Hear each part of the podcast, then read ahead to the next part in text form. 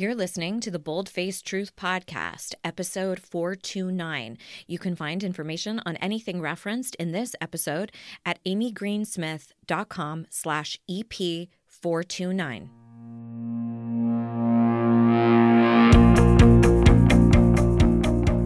Oh, well, hey there. Check you out listening to self help pods and working on yourself. Fuck yeah. Quick question. You know those situations where your boss asks you to take on one more thing, or your partner asks what's bothering you, and you respond with a bold faced lie? Oops. What would shift for you if you actually started telling the bold faced truth? Everything. Listen, if you struggle with people pleasing, perfectionism, and you could use some help with boundaries or speaking up, you are in the right place. Thank God. I am Amy Green Smith. I'm a certified and credentialed life coach, hypnotherapist, and keynote speaker. Fancy. And I've been working in the personal development space since the mid 2000s. vintage. Sometimes I'll be solo, other times you'll hear from smart folks offering you easy to implement tools to help you tell the bold faced truth. Yes. Well, hello, pod people. Welcome to the show. I am so excited to be here with you all. I have an awesome topic today that we're going to be digging into, and it's something that I've talked about independently. So, let me preface this by saying if you've hung out with me for any length of time, you know that I talk a lot about communication, about how to actually have productive, deep, and effective conversations, especially in situations where you kind of don't know what to say. Separate from that, I've also talked about the concept of emotional intelligence, but I've never really talked about them in conjunction with one another. And I really think that they have so much to do with each other. So if you think about how often you have had difficulties to communicate with somebody in your family, or maybe it's a best friend, or maybe it's a partner, and we do lack sort of the syntax or the rubric for what does that actually sound like? What does a a powerful phrase, what does a boundary sound like? How can I softly enter in? you know we we have all of those issues but they're also laden with how you feel what's actually happening for you emotionally. So, I wanted to do an episode specifically about the relationship between emotional intelligence and how we communicate with other people inside of, of partnerships and inside of relationships, just period. So, this is definitely not about specifically intimate partnerships at all. So please don't tune out if you aren't in if you're not partnered. This will be applicable to absolutely every type of relationship because every relationship involves emotions, right? So it's something that's been really top of mind. You've probably heard me talk about Atlas of the Heart by Brene Brown, which is a, a, really, truly groundbreaking book. And we'll be sure to link to that in the show notes. But really, it's an encyclopedia on emotions. It's a vade mecum of all of the emotions that we may know by name, but really don't identify with how they actually feel as we go through them. So I've been thinking a lot about this in, in emotional intelligent element. So I wanted to give a call to Dr. Shyamala Kiru, who re- literally wrote the book on it and has so much incredible wisdom and some formulaic ways that she walks people through the connection between emotional intelligence and communication and what that really means for our relationships. So I am going to give her a call. Hopefully, she will pick up. Hopefully, she's available. Before I attempt at getting her on the phone, I wanted to give you a little bit of heads up of who Dr. Shyamala Kiru is because you know what? She's a little bit of a badass. She is an ex therapist, which I find so delightful. And she's transformed now into a leadership and relationship expert with 20 years experience in advanced communication, relationship management, and leadership training for high powered women. She also founded a global coaching company. It is called the EQ Code, and it's specifically designed for women who are ready to master their emotions, communicate fearlessly and lead with confidence so that they can execute on their mission at a totally different level. And if I'm able to catch her, we'll definitely dig into that and talk a little bit more about some of the cornerstones of that work that she does. She doesn't actually practice psychotherapy any longer, but she did found an organization called the Kiru Psychotherapy Clinic, which is a virtual mental health practice serving uh, Canada, which is super fucking cool. She's also a speaker. She's made plenty of national television show appearances. She's really just an incredible spirit. So let's give her a ring and tap into a little bit of that genius.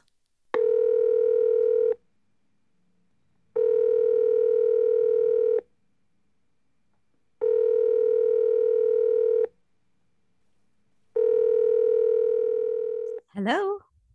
Shyamala, hey, it's Amy Smith. How are you? Amy, how are you? So good to hear from you. I'm amazing. And I'm hanging out over here with the audience. And we've been digging into some concepts around emotional intelligence. You know, I'm always talking about communication, and I know that is your wheelhouse. Do you have a handful of minutes where I can? Dig into some of this stuff that I know you are literally writing the book on. Um, do you have some time? You know what? I just hopped off of my Peloton. let me just let me just wipe the sweat from my brow and I will be good to go. Let's do this. Well, let me ask you really quickly because one of my good friends is a is an instructor for Peloton. Who did you ride with? Oh my God. Okay. You got to tell me who your friend is. But my favorite, favorite instructor that I ride with almost all the time is Jess King. Stop it. She's, That's her. No. Stop. yeah. What? Yes. Oh my gosh. You're going to have to like introduce me or something. I, and lately, I just cannot get enough of her classes. Seriously? Shout out to Jess King. Yeah. Oh so gosh. in uh many many moons ago i worked in makeup artistry and we met when i was doing a masterclass teaching the cast with a bunch of other artists as well but teaching the cast of so you think you can dance season 4 which is what she was on and i picked her because I was a fan of the show and they said like who do you guys want to work on and I said I want Jess King. So and then we became friends we've been friends ever since. So I love yeah. her energy. There's she's the best thing about it that's like way out there and grounding all at the same time.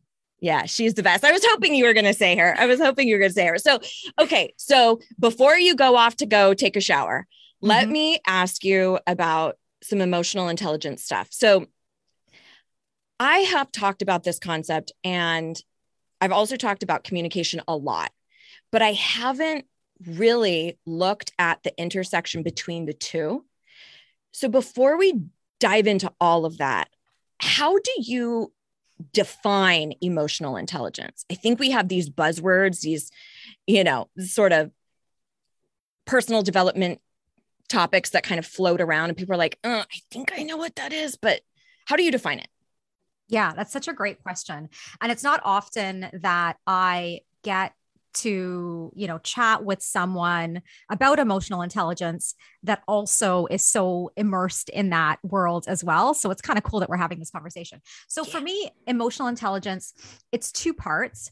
Um, the first part is about self regulation right? Okay. it's really the ability to be self-aware and to self-regulate. So it's all about you as a person right? Is is your emotional awareness your self-awareness your ability to regulate your emotions.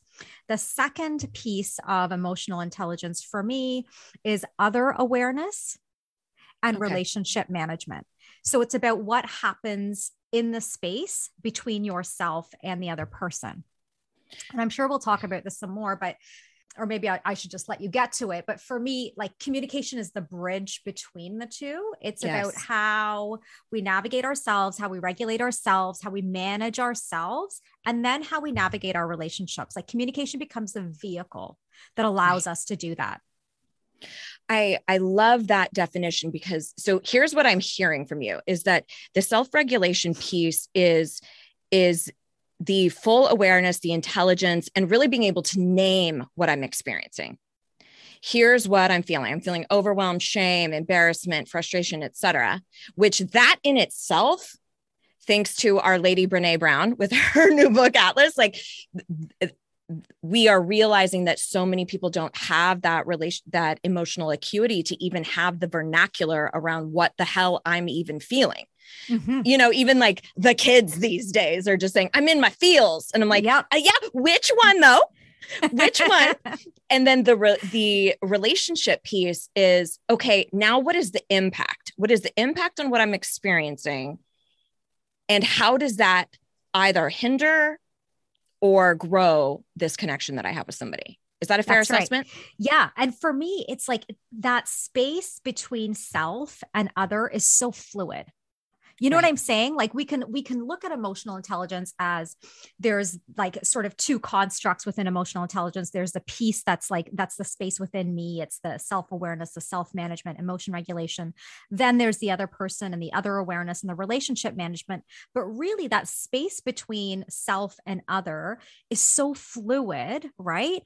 And that's what the real emotional intelligence is is how do you navigate that fluidity between yourself and another human. Right, right. So let me ask you this. So I grew up in a family where it's somewhat of an anomaly for Gen X family or for Gen Xers who were raised by boomers. My my father would do these exercises with me when I was little where he would say, "Show me excited." And I would go, "Ah," you know, and demonstrate that and then he'd go, "Show me show me scared. And I go, uh, uh, uh, you know, and so I learned very early how to name them, also how they felt in my body. I was obviously very demonstrative in my movement. And and I also learned that I was allowed to be things other than just happy, right? Mm-hmm. Now, yeah. I recognize that that's quite not normal. It's so not. so like how many to, right? How many people do you meet right? Never. Like you, you ne- neither do I. Like I almost never ever meet a person that's like, oh, what's so cool is that my parents taught me how to do this. that like never, right? It's often the opposite is what we're taught. That's right. So so speak to that a little bit about about the sort of the what we inherit as far as emotional intelligence from our families of origin. I think one of the most important things to recognize if you're listening to this podcast, I'm going to make the assumption that you are interested in personal growth, personal development. Mm-hmm. You're wanting to up level your life in some way, right? Like you're wanting to show up differently. Like on some level, you're at least toying with the idea, if not fully taking on the idea of taking responsibility for yourself. Right. You know, I, am going to yep. make that assumption.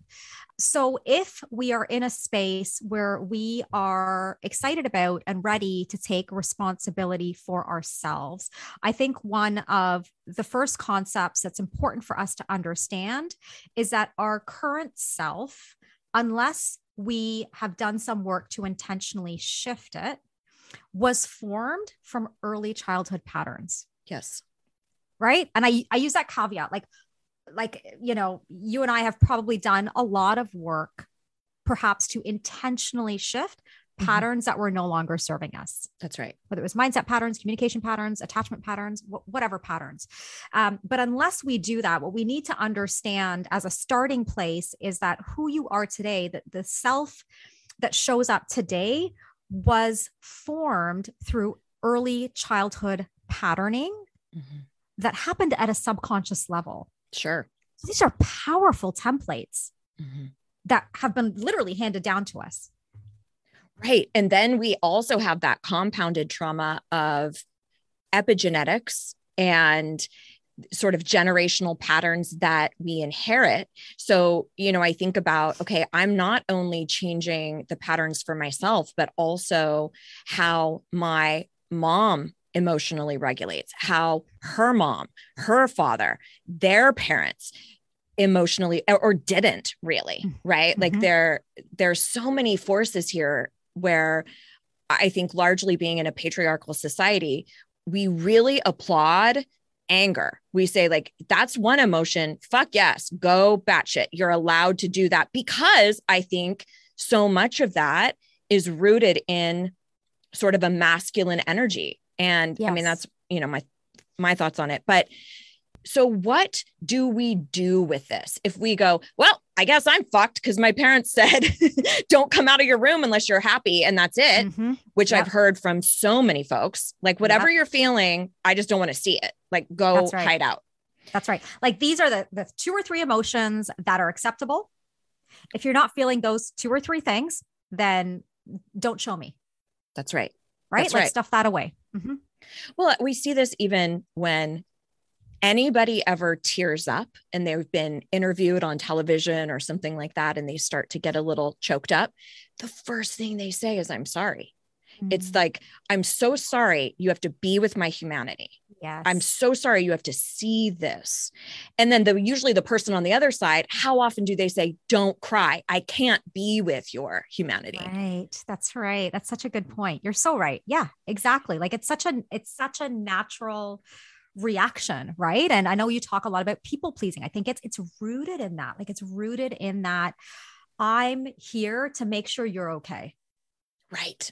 Right? Like my role in that fluidity between self and other is to make sure that the other is okay. And I think there's this way in which we have bought into a social narrative. And I'm really curious what you think about this. We've bought into this narrative that experiencing emotions or cultivating our emotional self is dangerous. Either either I'm not going to be able to rope it back in, it'll be a floodgate and I'll just never gain Mhm. my composure again. Um, I'll be viewed as weak. I'm not safe. Like there's, I think there's this whole bevy of perspective that we have around it that is, it's dangerous to feel. Mm-hmm. Do you It's see that? for me? Yeah, I would agree. with- Like it's it's like I, I love that you touched on it's dangerous for me to feel. Like, what if I can't rope it back in? Oh my God, am I like a danger to myself if I let myself feel? And then others, like they might perceive me as weak or they might perceive me as not safe or not. Um, I think especially, you know, in the online space. I know you and I have kind of similar audiences. We work with a lot of females, not all females, but a Mhm. lot of a lot of females. I work with a lot of um, like professional women, entrepreneurial women, and Yes. particularly in that space, it's like I need to maintain my position of authority, Mhm. right? Like, Mhm. right? My brand is about being the authority, being the expert, showing up with that kind of energy. And it doesn't make a lot of space for those softer emotions, Right. Right. right? Or those softer expressions. And again, I mean, th- that all comes back again to patriarchy and Mhm. what we deem as powerful and as acceptable. And so if somebody out there is hearing this and they're going, okay, yeah, I I did grow up with a very strong upbringing that told me if you do this, you're being a pussy, you're being weak, you'll never get ahead, you're too sensitive, you're too emotional. Where it was like, okay, it's not safe for me to be this. It's not safe for me to actually explore my emotional self. So let me turn to behaviors like perfect, perfectionism, overachieving, control, whatever it happens to be.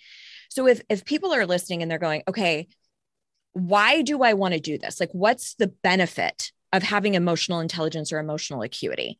What's the payoff? Oh man. Because I, I so deeply believe that the biggest investment we can make in ourselves is to increase and develop our emotional invest our, our emotional intelligence. Mhm. And actually, the research tells us that over 85% of our financial success depends on emotional intelligence. Yep. And I believe it's not just our financial success, it's also our personal success. How happy are we in our personal lives, our relationships, in our homes? Like, you know what I mean? Like, all of that. Like, I just think 85% of our success and fulfillment and joy and all of those things is actually dependent on our ability to access and execute the skills associated with emotional intelligence. So, for me, it's not even like, yeah, there's a huge, massive payoff, but for me, it really feels like truly a non negotiable. I think emotional intelligence skills are skills that every single person deserves to have access to. Like, I actually think it should be taught in schools, I do too. 100%. right? Like, we're going to talk, teach English and math and uh, you know, all the rest of the stuff that I don't remember. Let's teach emotional intelligence. Yeah. What like let's go ahead and scrap parallelogram week. Yeah. Right. yep. The the thing that I think we don't even realize, and, and anyone who's in marketing or sales will know this, that every fucking decision we make is rooted in emotion, whether we think so or not. We we like to Yep. think it's logic and reason, Right. but it is not. But it is not. Every Yeah. decision is how we think that thing or that experience is going to make us feel. Yes. So it's like we're trying to ignore this huge piece of us. But I also think it has a direct correlation to our health too. Mhm. Mhm. That, you know, I think about my my mother-in-law who passed away, I, I think in 2015. And my husband and I have discussed this a lot, where aside from her actual physical ailments, we think she died from a lack of processing so much like a mm-hmm. lifetime of trauma Yeah. that manifested in her it, it physically yeah. so it it gets really sticky i think when we when we go okay let's not feel it let's push it down let's push it down but even if we're looking at it from a scientific standpoint it's just energy it has to go somewhere it ha- Mhm. you know it can't be created or Mhm. destroyed it's got to be synthesized into something else and that's not always a good That's thing right. That's right. That's right. And I think that this is, you know, I think we sort of started our conversation around, you know, what is really the intersection between emotional intelligence and communication, or we can look at it as the intersection between emotional intelligence and um, like relationship management. And I think that's exactly it. Like if we don't have mastery over our ability to to you know be emotionally aware to self-regulate all of those things. If we don't feel like comfortable with our emotional selves i'll tell you the spillover is in our relationships. That's right. Like that's where all the ickiness ha- like that's where it all happens right? It's like it starts to impact um our relationships. And i actually got like the way i got into this area of specialization is so when i was i don't practice psychotherapy anymore Mhm. um, but when I was practicing psychotherapy, my specialty, my doctoral degree was in couple and family therapy. Mhm. And one of the things I noticed um, from practice, I practiced for almost two decades, is that, you know, relationship distress was the strongest predictor of mental health distress. wow Yeah. it was the strongest predictor and and why were so many relationships in distress because people didn't have these simple core skills around emotion regulation you know assertive communication boundary setting like for me Mhm. these are like basic life skills that we all deserve people simply didn't have those skills and so they were unable to navigate their relationships with with confidence or with ease or and it was it became so distressing for them that it had such a huge impact on the rest of their lives So, what if I can kind of size this up? I'm hearing, first of all, emotional intelligence allows you to establish boundaries by being able to articulate what's happening for you, asking for what you need. It's impacting our actual mental health, it's impacting our physical health. There's something that I think we're that it warrants addressing here too about what are the why do we why should we even do this work and I love how Brene talks about sort of the spectrum of emotion and how we think, okay, I'm only going to do the fun emotions. But the idea is, you know, she has that great, quote of, you can't selectively numb emotion. If you hmm. numb the dark, you numb the light. So, what that means is if you are out there going, I don't want to feel my shame, I don't want to feel my guilt, I don't want to feel my embarrassment, all these things that are uncomfortable, that also means that you are squashing your ability to feel ecstasy, bliss, joy, enthusiasm, curiosity, like all these other mm-hmm. Elements of rich living that's available to us. Yes. Yes. And I'm such a firm believer that if you don't have the skills, the capacity, like to feel all of those things and to make choice, like, and be responsive to those emotions, not reactive, but respond, like choose a response that you want right? Like take the action that you want based on those emotions, it then impacts your ability to build fulfilling relationships. Mhm. Like maybe you can have okay relationships. And maybe you're not like fighting with everybody in your life, right? Sure. But I mean like deeply fulfilling relationships. Like I, I think without that piece, this again, going back to those two constructs of emotional intelligence, without the piece around self-awareness, self-regulation, you know, being able to be responsive to my emotions, I really believe we limit the level of intimacy, joy, fulfillment, Yes. satisfaction that we experience with others. And I think we're wired as human beings to connect. Absolutely. And it's interesting that you bring up vulnerability there because I I have often said I feel very strongly that our ability to be vulnerable in a relationship is directly equivalent to how much intimacy we experience inside that relationship. Yes. So, vulnerability is essentially an expression of emotion. It's allowing Yes. your emotions to be seen, right? So, if we go, and I see this all the time where it's like, oh, sure, I'll be vulnerable, but you first. you first. You Uh-huh. show me all your stuff, and then maybe I'll determine if I'm safe enough to, to bare my soul. But what we don't realize is like when we build up all those walls, we have just as much walled up intimacy. We have that lack of Yes. depth to the relationship. So if you want just surface relationships the rest of your life, great, be walled up. But if you want to live richly, Mhm. then let's let's let's get down to business, right? I like that word, like richly, right? Like it's it's that's such a beautiful way to put it, right? You can keep doing what you're doing. And there's the truth is, I would say, you know, probably like 80% of relationships are on the surface, Mhm. right? Mhm. But if we want to go like deeper, if we want to have the richness of that emotional experience, of the experience within the relationships, it is going to require emotional intelligence. You can't convince me otherwise. Like that, just is kind of where I'm at at this point, right? Of my life, my 40s. I'm like, there's just no other way around it.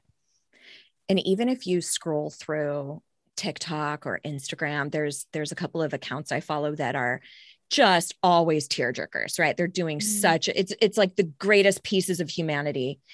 And everybody in the comments responds emotionally. They are into it. You know, if we look at advertising, the, the shit that sells us sells based off of emotion. So the idea that we that being intelligent and have a and having acuity around our emotional selves is somehow weak is absolutely a fallacy because I think that is what gives us so much personal power, yes, yes, which I is what I'm hearing you say too. Yeah, absolutely. Right. And I think it, you know, it's that whole, you'd said it a little while ago, the, the piece around, you know, am I afraid that if I allow myself to feel my emotions, that I'll lose control, that I won't be able to rein it in. But the real power is in knowing that you can feel your emotions and you can regulate your emotions and you can be responsive to them, not reactive Mhm. Yes. like that for me is a, that's what for me that's what confidence is right like like real confidence is all about that having that deep sense of trust in yourself Mhm. well how are you going to do that if you don't allow yourself to touch into your emotional experiences how do you Mhm. trust yourself That's right. You don't. You you, you, don't search everything out. Uh, you outsource everything. You make sure Mhm. everybody else is okay with your decisions. You don't know if you, how you're feeling. Yeah, it's it's a shit show. So before we continue on, I wanted to ask a quick favor from you. Do you ever listen to the pod? And I think this might happen for you, where you think, damn, I really wish so and so could hear this. Maybe it's your coworker who could actually use a lesson or two on boundaries, or maybe it is a women's group that you're a part of where everyone is super on board for speaking up for themselves, but nobody really knows what that really sounds like. Okay, where here's where you come in. I have three battle tested and badass keynote speeches that are ready to be delivered to your company, organization, group, association. So if you your community or anyone you know could benefit from me rocking the mic, like who couldn't use some new tools, right? Please send them over to amygreensmith.com slash speaking where you or they can message me directly about specific needs for the audience.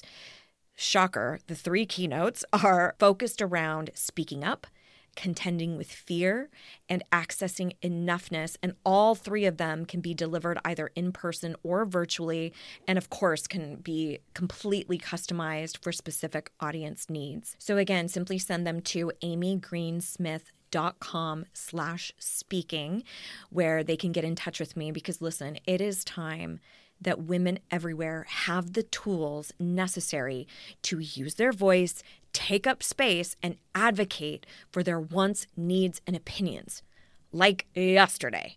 And if you end up orchestrating an opportunity for me to speak with your group, you will officially get unlimited squeezes from me. and I'm sure you're all in now. And be sure to let them know that I can always temper my colorful language if needed. And thank you. Before we continue, I wanted to take a quick moment to thank Let's Get Checked for sponsoring this podcast. Let's Get Checked makes professional health testing super easy by letting you get tested without having to visit a healthcare provider. Well, testing for what, you might ask? Well, they have a huge array of at home testing kits, including women's health, men's health, sexual health, and wellness kits. In fact, I did two of the women's hormone testing kits and it could not have been easier. And then when I received the results, I was able to simply forward them onto my naturopath to get her thoughts. All you do is you simply choose your test online. It will be delivered to you in discreet packaging with next day delivery. And then once your sample arrives in the lab, confidential results will be available from your secure online account within two to five days. Once your results are available, they'll be reviewed by a physician, and then a nurse will contact you for a consultation over the phone. And in some cases, a physician will be able to provide prescriptions to the pharmacy of your choosing. Let's Get Checked laboratories are CLIA approved and CAP accredited, which are the highest ranking levels of accreditation. Let's Get Checked lets you avoid uncomfortable office visits by providing you with access to home testing and professional medical consultations without without ever leaving your home. It has never been this simple to get tested. So get this. If you want to try a test from Let's Get Checked, all you got to do is go to trylgc.com slash bold truth to save a whopping 30% on your first test kit. 30%. Just use the code bold truth, all one word at checkout. That's bold truth to save 30% on your first test kit. Now let's jump back into today's topic. Let me ask you specifically about a concept that I know you talk about a lot in your work. You talk about communication culprits. Mm.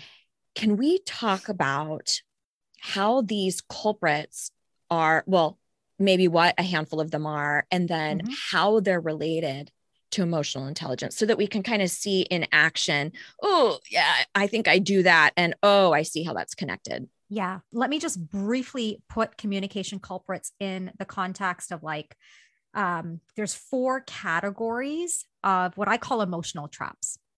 I didn't make this stuff up, but it's just like I made up the categories, right? So the categories that I use are anxiety provokers. So these are emotional traps that will, you know, provoke our anxiety, keep us stuck in anxiety, confidence killers, relationship toxins, and communication culprits.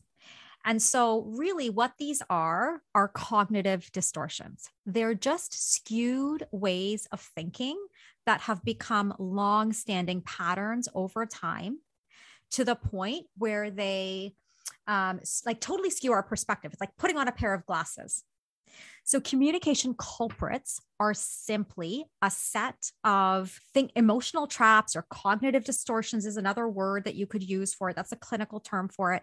It's simply a set of distorted ways of thinking that actually affect the way that you communicate. So I'll give you some examples because maybe that's just the easy, easiest way to understand it. So making demands is, is a communication culprit. In in my in the work that I do and in, in my Okay. opinion. So making demands would be rather and and it actually starts in our our our brains. That's the thing. Like I always say to my clients, communication does not start from your mouth. It starts in your mind, Mhm.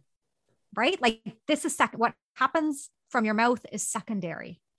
But it really does start in your mind and the way that you're thinking. So if your thinking is distorted and you think life has to go your way, you think people have to give you everything you ask for, you think you're entitled to whatever it is, Mhm. people are there to make you happy, then you're going to fall into the trap of making demands when you communicate. It's a communication pattern and style that comes out based on your thinking.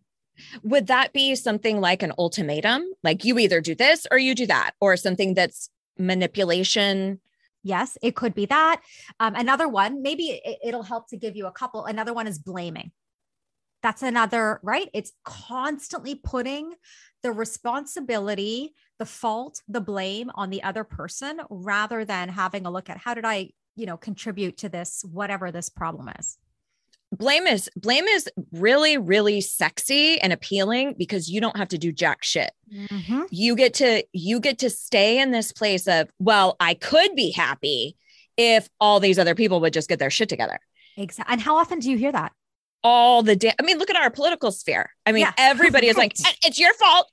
Mhm. It's your fault. Mhm. Every it's Mhm. everybody else's fault. Yes. But do you hear like I love how you I love how you act things out. This is amazing. So did you do you, it's, it's fantastic for these examples. What's beautiful about it, but do you hear how that started in your mind? Yeah. Before you even opened your mouth and said something, it start like there was a perspective that you held and Mhm. it was a distorted perspective. You maybe have held that perspective for a long time. Mhm. Maybe that shows up in all of your relationships or in Yeah. all sorts of different places. And then once you start speaking, it comes out in how you're communicating. That's right. Mhm. And then, you know, and I think a lot of that is developed from, and I think this is a really important thing to talk about is we develop those patterns because it is the only tool or skill set that we learned to actually get our needs met, even though it doesn't have a high success rate. And, you know, so it's rooted in, oh gosh, you know, I learned that this is how you achieve love from my family of origin. So now this is how I go out and I try to communicate in this way in order to get these needs met. And I keep doing it over and over and over again.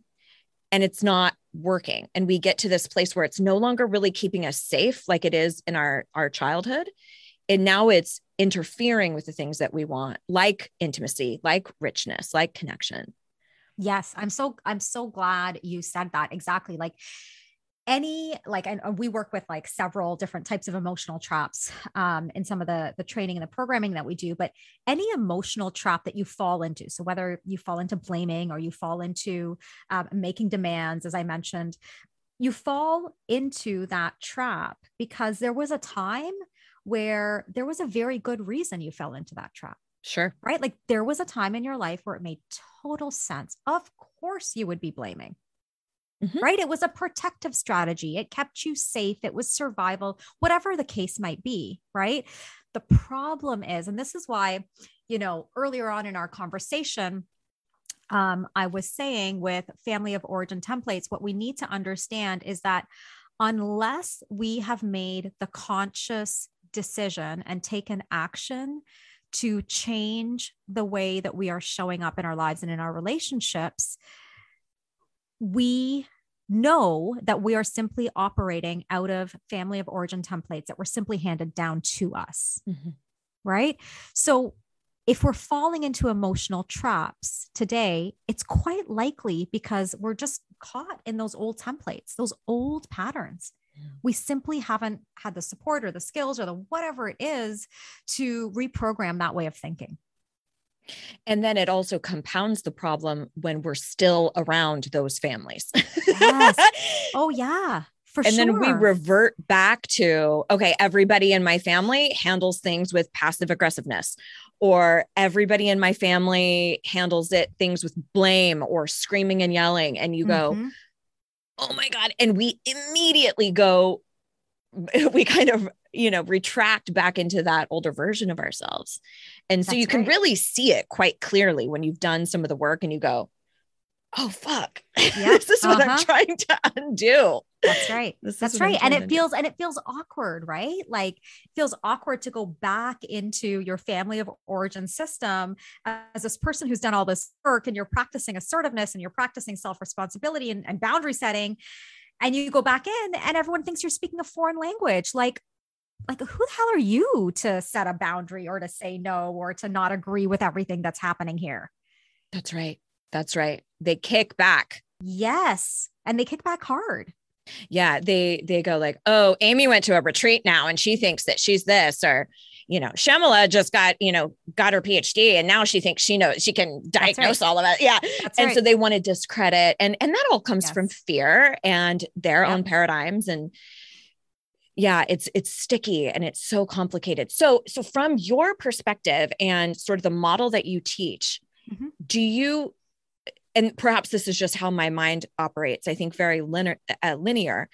Do you look at okay if we're talking about this trajectory of really effective communication do you always start first with emotional intelligence before you even get to the place of dealing with communication Yeah, so actually, my mind is very linear as well. So Cool. anyone anyone who actually um, has worked with me knows that about me. So I do. I have a very step by step approach Mhm. to um, the work that we do. And so when I think about emotional intelligence, so the program, um, the programs that we deliver are housed within my coaching company, which is called the EQ Code, the Emotional Intelligence Code. Mhm. And so we have three core pillars of success and then like a fourth additional one. So the first pillar of success that we work with people on is what we call emotional mastery. And emotional mastery is simply teaching, and we we train women. We train women um, how to remain calm and confident regardless of external circumstances. Mhm. So that's like we don't really pass go until we get there. Like that's the first the video lessons, the work, like all the things that we coaching, it's all around emotional mastery. We want you to feel like you have mastery of your emotions. You feel safe with your emotions. You're able to name them, you're able to regulate them, you're able to be responsive to them rather than reactive, yes right? yes So that's the first piece. And the set, so once we do that, and it, it happens, it does happen with some fluidity, but there is also very much for me a step by step process. That for me is necessary before we can teach what's our second pillar of care. We call it fearless communication.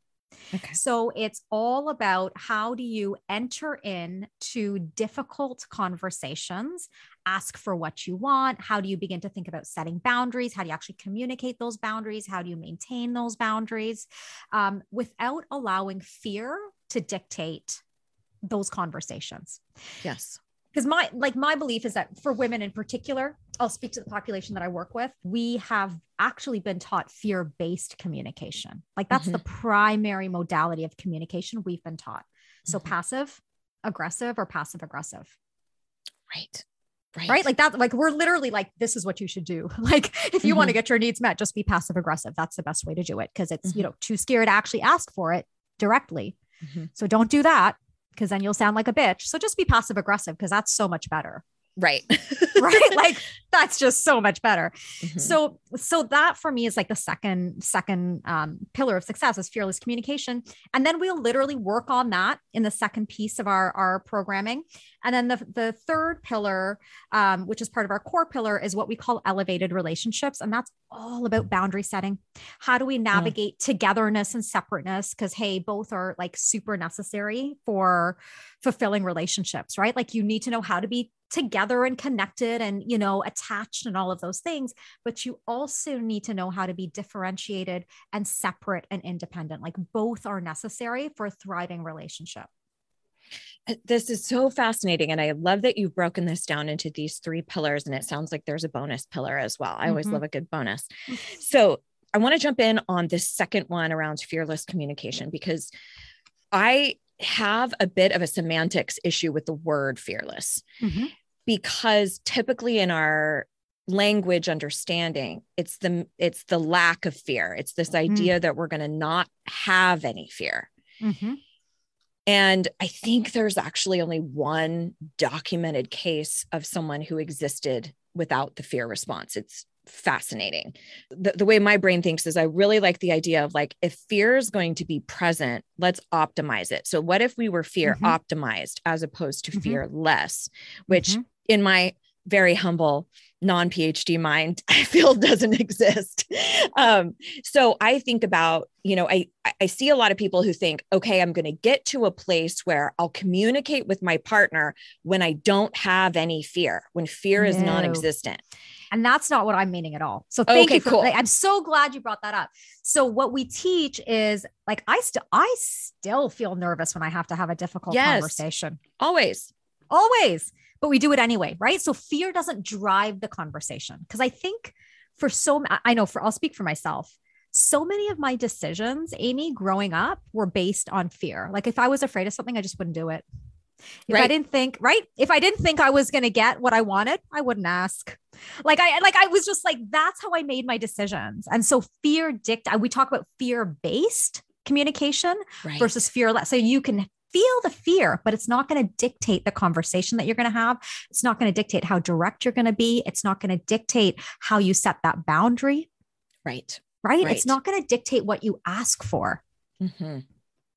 I I love to say that courage cannot exist without fear. Yes. There's your courage just cannot exist without fear. You have to be scared shitless to be brave, to be Mhm. courageous. Mhm. So it's really sort of this dichotomous emotion, I think, that we experience when we're having that tough conversation.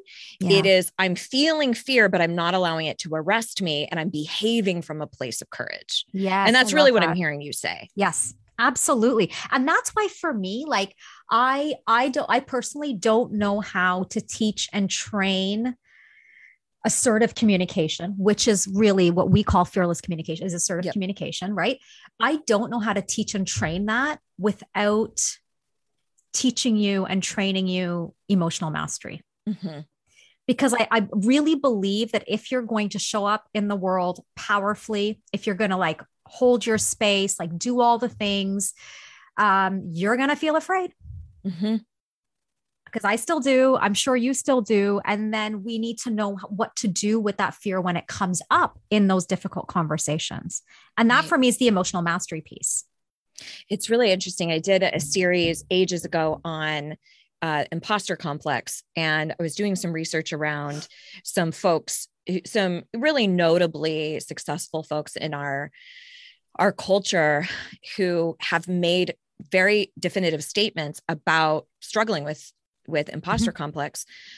Michelle Obama, Meryl Streep, Tina Fey, uh, all sorts of different Maya Angelou. Uh, uh, hello. Wow. and and so i started thinking about like okay what's the difference between people who still struggle with imposter complex which is totally fear it's fear of what Mhm. other fear of what other people are thinking and they still behave from a place of courage that's the difference yes. so i'm like Yes. it's not that people uh, magically are void of fear Nope.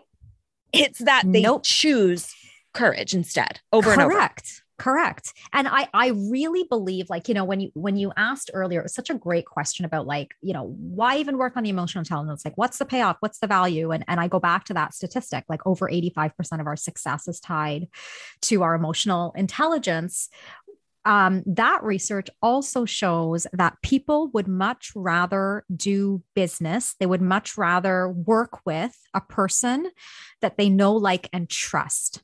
Trust.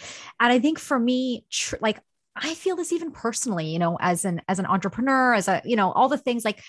I want to be in the space and in the energy and in conversations and working with people I feel I can trust. And I cannot trust a person that looks like, smells like, or tells me that they don't have any fear. yes Like it's just a no go for, like, it's just, you know what I mean? Like it's just not going to happen for me.